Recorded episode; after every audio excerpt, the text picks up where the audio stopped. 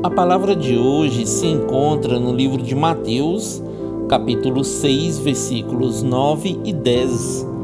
Portanto, orem assim: Pai nosso que estás nos céus, santificado seja o teu nome, venha o teu reino, seja feita a tua vontade, assim na terra como no céu.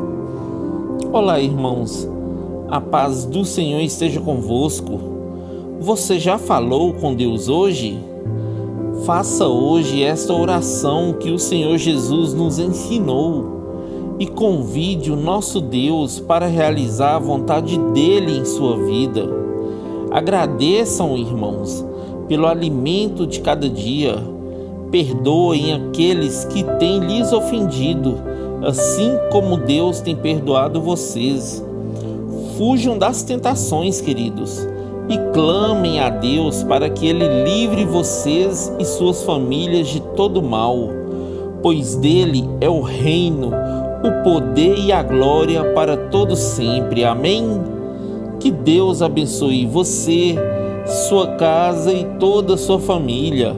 E lembre-se sempre, você é muito especial para Deus.